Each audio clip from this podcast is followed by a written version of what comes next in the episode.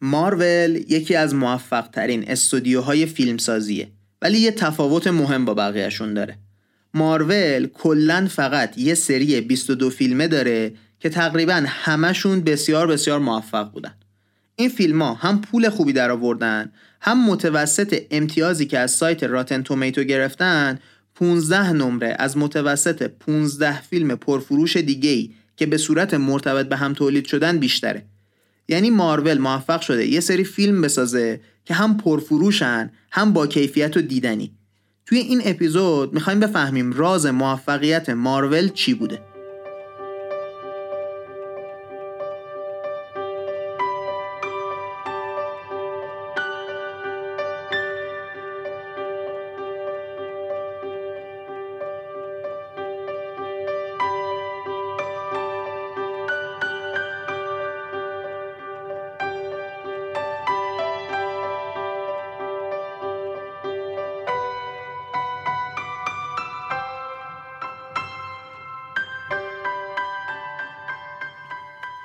سلام. این اپیزود 18 هم از کارکسته که داره توی آبان 99 منتشر میشه. کارکست پادکستیه که توی اون من محمد هادی شیرانی با استفاده از منابع علمی سراغ کسب و کارهای آدمای موفق میرم و سعی می‌کنیم با هم ازشون چیزهایی رو یاد بگیریم که توی کار و زندگیمون به دردمون بخوره. توی این قسمت از کارکست دوباره رفتیم سراغ مجله Harvard Business Review و یه مقاله ای رو ازش تعریف می‌کنیم که مال سال 2019 توی این مقاله نویسنده ها اومدن و با استفاده از تحلیل داده های موجود در مورد فیلم های مارول و مقایسهشون با شرکت های دیگه ای که فیلم های سینمایی سریالی می‌سازن عوامل موفقیت مارول رو شناسایی کردن. توی توضیحات این اپیزود می‌تونید لینک مقاله منبع این قسمت رو پیدا کنید. دیگه بریم بفهمیم فرمول موفقیت مارول چیه.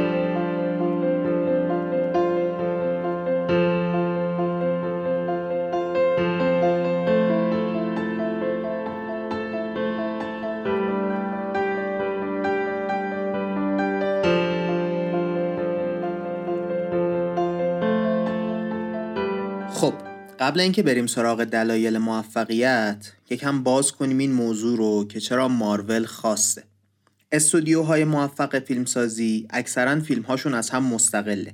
ربطی به همدیگه نداره معمولا. مثلا پیکسار که جزو موفق ترین تولید کننده های کارتون تاریخه کلا چهار تا فیلم مرتبط به هم داره. خلاصه که تعداد فیلم های مرتبط به هم موفق خیلی کمه. به این فیلم ها میگن فیلم های franchise مارول 22 تا فیلم داره که همه به هم مربوطن. و همونطوری که توی مقدمه این اپیزود گفتیم اگه بیایم 15 تا پرفروشترین فیلم های franchise دیگر رو بررسی کنیم متوسط امتیازی که گرفتن 15 نمره از فیلم های مارول کمتره. این تازه آخر ماجرا نیست.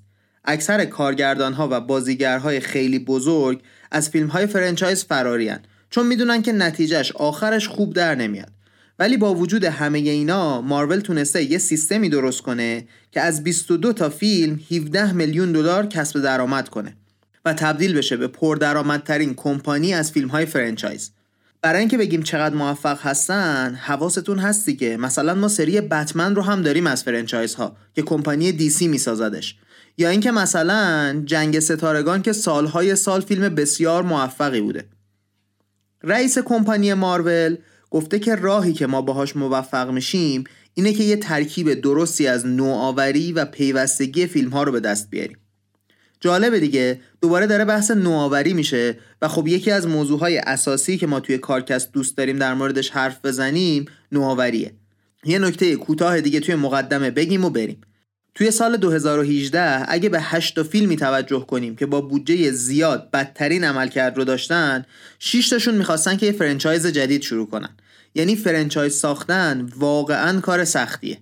فکر کنم دیگه با این مقدمه متوجه شده باشیم که چرا مارول یه طور متفاوتیه و یه فرقهای اساسی داره انگار. نویسنده های این مقاله یه کار واقعا بزرگ کردن. متن حدود 340 تا مصاحبه با کارگردان و نویسنده های مارول رو بررسی کردن. بعد رفتن سراغ متن و شکل بسری خود فیلم ها در نهایت هم رفتن سراغ بازیگرها و بقیه تیم ساختن فیلم ها و با استفاده از علوم داده یه بررسی گسترده روی این سه چهار تا منبع انجام دادن. یه قلمش که بازیگرها و دستندرکاران فیلمه فقط میشه 25 هزار نفر آدم. بعد از این بررسی ها رسیدن به چهار تا دلیل موفقیت اصلی. حالا دونه دونه میگیم که این دلیل ها چی و از کجا اومدن. کار اولی که مارول می‌کنه اینه که به تجربه بی تجربه ها اعتماد می‌کنه این یعنی چی؟ یعنی مارول میره سراغ کارگردان هایی که تجربه دارن ولی فیلم ابرقهرمانی با بودجه زیاد نساختن می‌دونید شبیه چی؟ شبیه اون حرفی که توی اپیزود در جستجوی سوال یا اپیزود سوال درست رو بپرس زدیم اپیزودهای 13 و 14 گفتیم خوبه کسایی که در مورد موضوع می‌دونن ولی در مورد این مسئله خاص نمی‌دونن رو ازشون نظر بخوایم. مثل منشی اون شرکتی که در مورد نوآوری مشکل داشت. مارول هم همین کارو می‌کنه.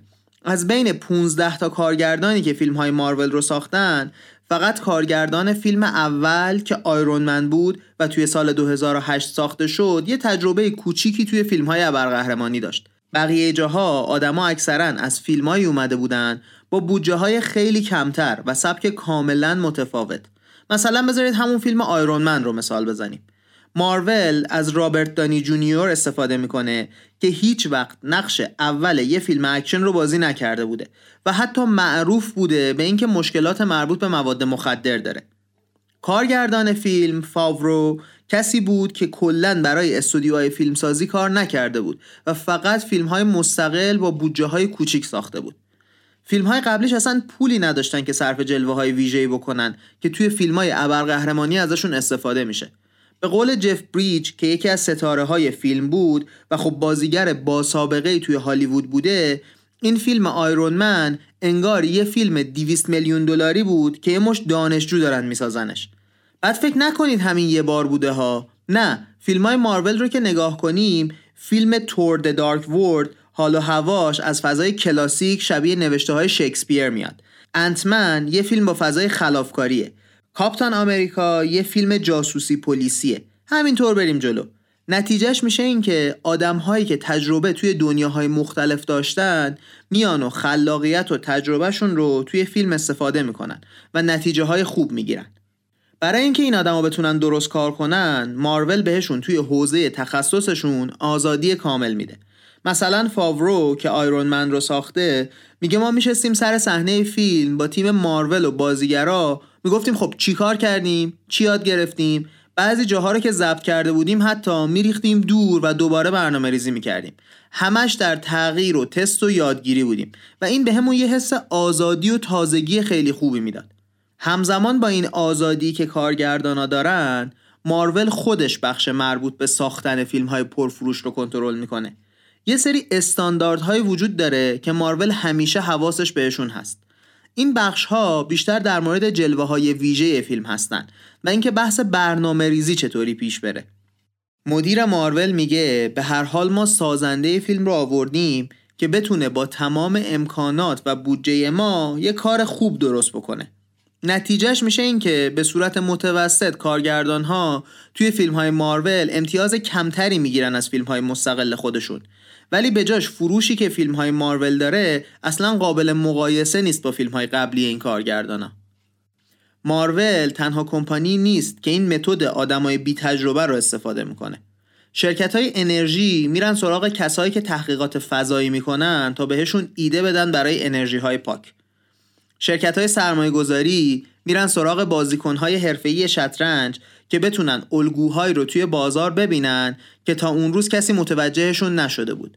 شرکت های مشاوره طراحهای لباس و باستانشناس ها رو استخدام می‌کنن تا ایده های نوآورانه برای حل مشکلات مشتریاشون پیدا کنن. به قول مدیرعامل پاتاگونیا که یکی از مهمترین و نوآورترین برندهای لباسه کار راحت تر اینه که یه آدم خلاق و پر انرژی رو بیاری و بهش کسب و کار یاد بدی. تا یه آدمی که کسب و کار می‌فهمه رو بیاری و سعی کنی که به زور خلاق بشه. یه دونه مثال خیلی قشنگ دیگه هم اینجا زده مقاله که من نشنیده بودم تا حالا. نمی‌دونم این نرم افزار تاکینگ تام رو یادتونه یا نه. یه گربه ای بود باهاش حرف می‌زدی ادای تو رو در می آورد با صدای خودش. شاید مال 5 6 سال پیش نرم افزارش.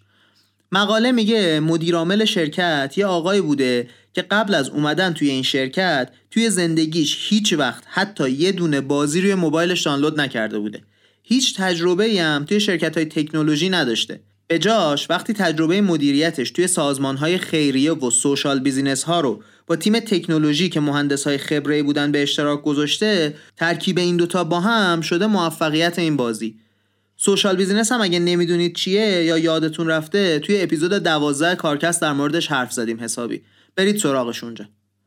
خب تا اینجا گفتیم ترکیب تجربه و بی تجربگی یکی از عوامل موفقیت ماروله سه تا دیگه عامل مونده که در موردش حرف بزنیم.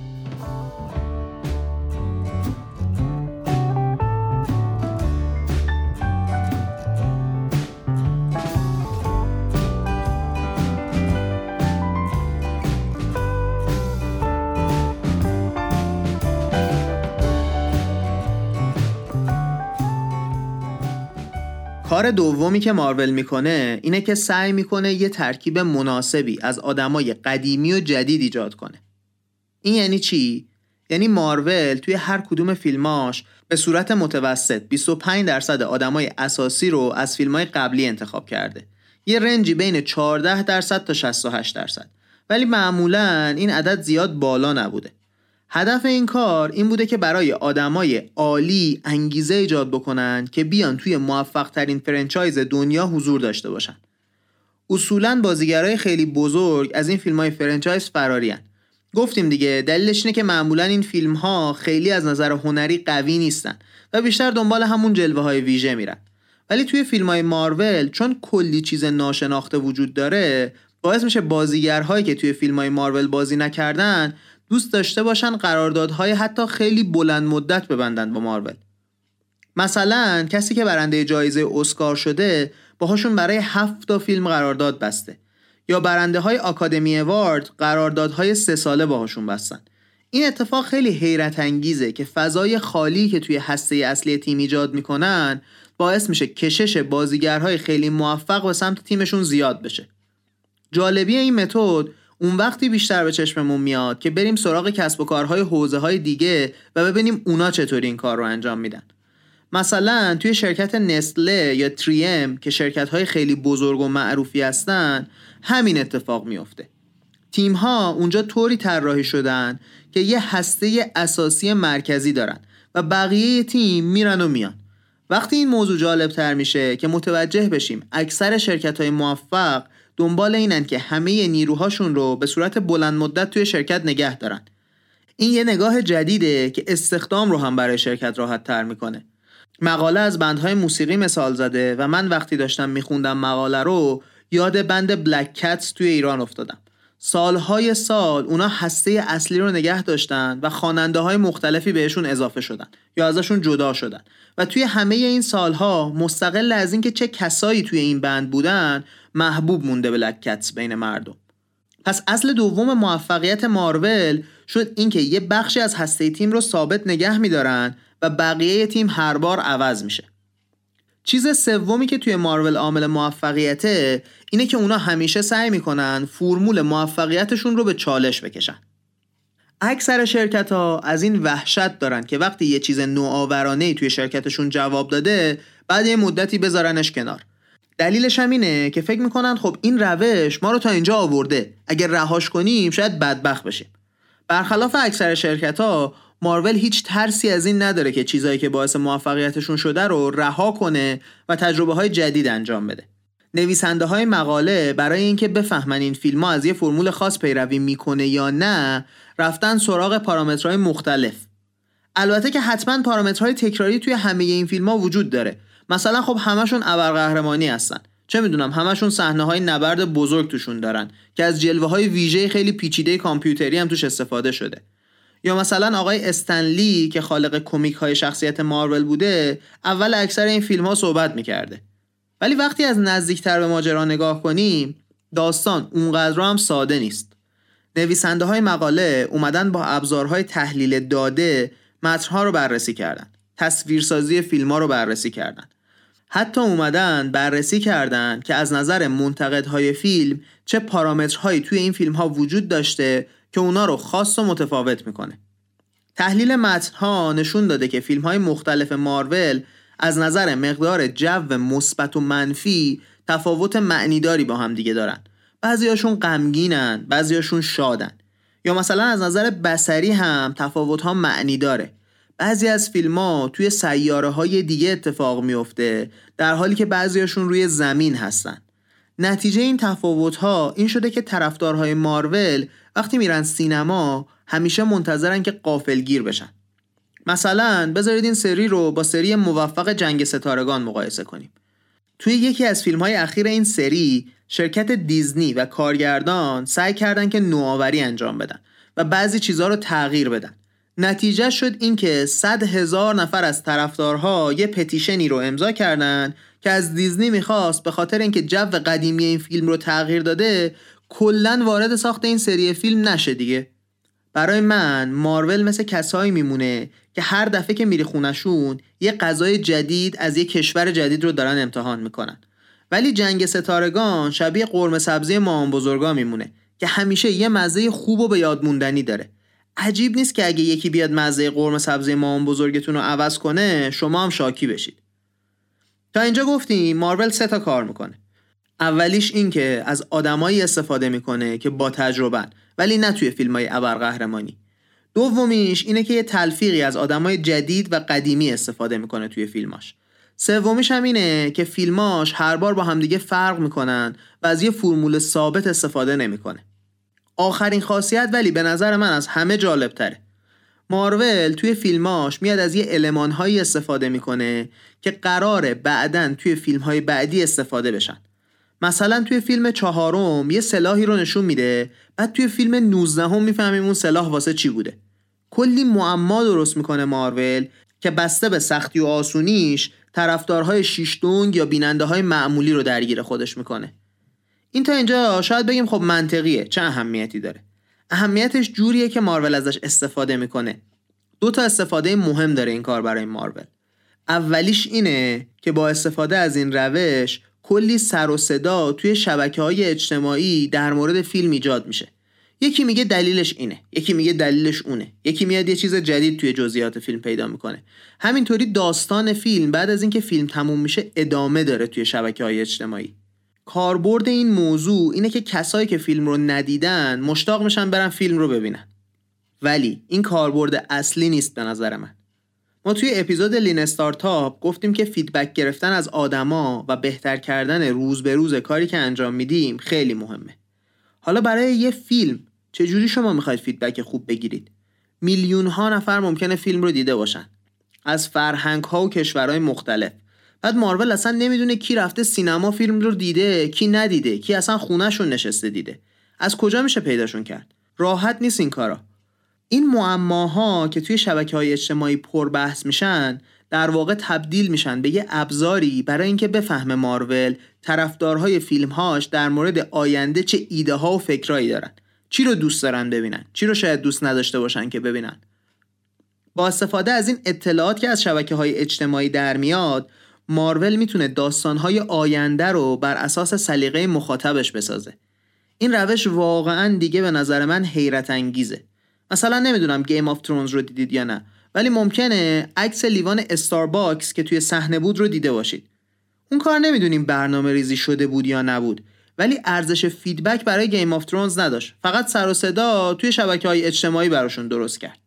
این روش فقط مخصوص مارول هم نیست. شرکت های دیگه هم هستن که از این معماها توی فرایند نوآوریشون استفاده می‌کنن. نایک و گوگل دوتا از مهمتریناشون هستن. مثلا نایک روی یکی از محصولاتش با خط بریل همون خطی که برای نابینا هاست نوشته بود جردن و منظورش این بود که به زودی کفش جردن رو هم از این سری کفش ارائه می‌کنه. اینجور معماها که باعث میشه مصرف کننده با محصول درگیر بشه و به دنبال راه حل بگرده یه کاریه که توی موفقیت شرکت های زیادی تاثیر داشته. خب حالا که چهار اصل مارول رو گفتیم بذارید یکم بیایم بگیم این چیزهایی که در مورد مارول گفتیم چه فرقی با مثلا روش دیزاین تینکینگ که توی اپیزود اول حرفش رو زدیم یا مثلا ناج که توی اپیزود 8 ازش حرف زدیم داره. به هر حال اونا هم روش های نوآوری بودن دیگه. اینم یه جور دیگه روش نوآوریه. اینا چه ربطی به هم دیگه دارن؟ نکته اساسی این چیزهایی که در مورد مارول گفتیم اینه که design thinking یه روش برای نوآوری.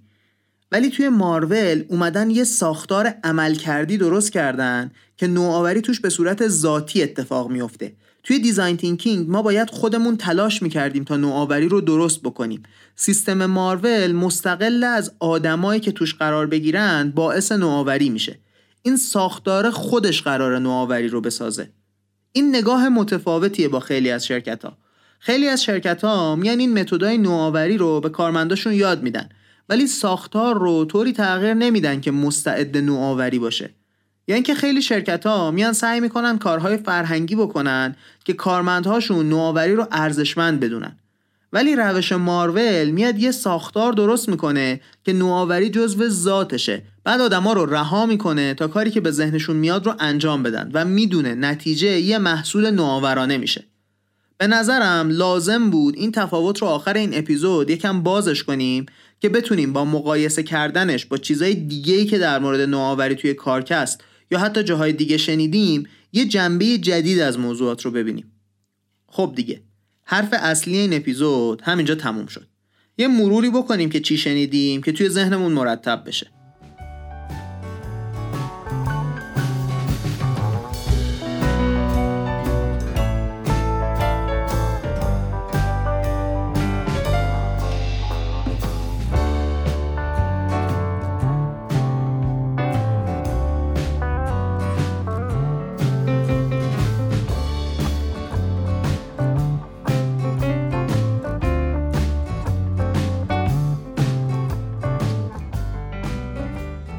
گفتیم که مقاله میگه که مارول جزو موفق ترین شرکت هاییه که فیلم های franchise می‌سازه. چه از نظر درآمدی چه از نظر منتقدا. گفتیم اون چهار تا اصل رو استفاده می‌کنن که بتونن این فیلم های موفق رو تولید کنن. اصل اول اینه که از آدمای با تجربه توی زمینه های دیگه و بی تجربه توی فیلم های ابرقهرمانی استفاده می‌کنن. مثلا یه کسی که فیلم کمدی میساخته رو میارن که یه فیلم ابرقهرمانی بسازه. کار دومی که می‌کنن اینه که هسته اصلی تیم رو یه بخش کوچیکیش رو حفظ می‌کنن و بخش بزرگیش رو هر بار جدید میارن. این باعث میشه که یه کششی ایجاد بشه برای آدمها که بخوان توی این پروژه های مارول همکاری کنن و همیشه نیروی جدید و تازه نفس بهشون میده. اصل سوم اینه که مارول از یه فرمول مشخص پیروی نمی‌کنه و سعی می‌کنه علمان هایی که حتی موفق بودن رو تغییر بده تا به یه چیز جدید برسه هر دفعه. و در نهایت اصل آخر این بود که اونا با روش های جالبی کنجکاوی مخاطباشون رو تحریک می‌کنن و باعث میشن که هم مخاطب ها براشون توی شبکه های اجتماعی به صورت غیر مستقیم تبلیغ بکنن همین که بتونن از فیدبک مشتریاشون استفاده کنن.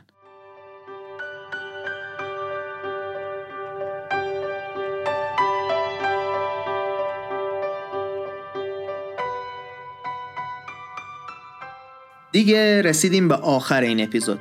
تقدیر و تشکر. اول از همه ممنونم از همه شما که تا اینجا پادکست رو گوش کردید. روزی که کارکست رو شروع کردیم فکرم نمی کردیم که شاید یه روزی بیاد که 18 قسمت کارکست تولید کرده باشیم. اونم توی همش هفت ماه.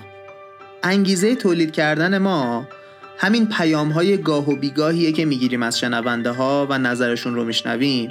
و زیاد شدن کسایی که به موضوعهای کارکست علاقه دارن و دوست دارن دنیای کار کردن و نوآوری رو از عینک های مختلف بهش نگاه کننه. خلاصه که خوشحالیم که 18 قسمت کنار شما بودیم. از همتون ممنونیم که کارکست رو گوش می‌کنید.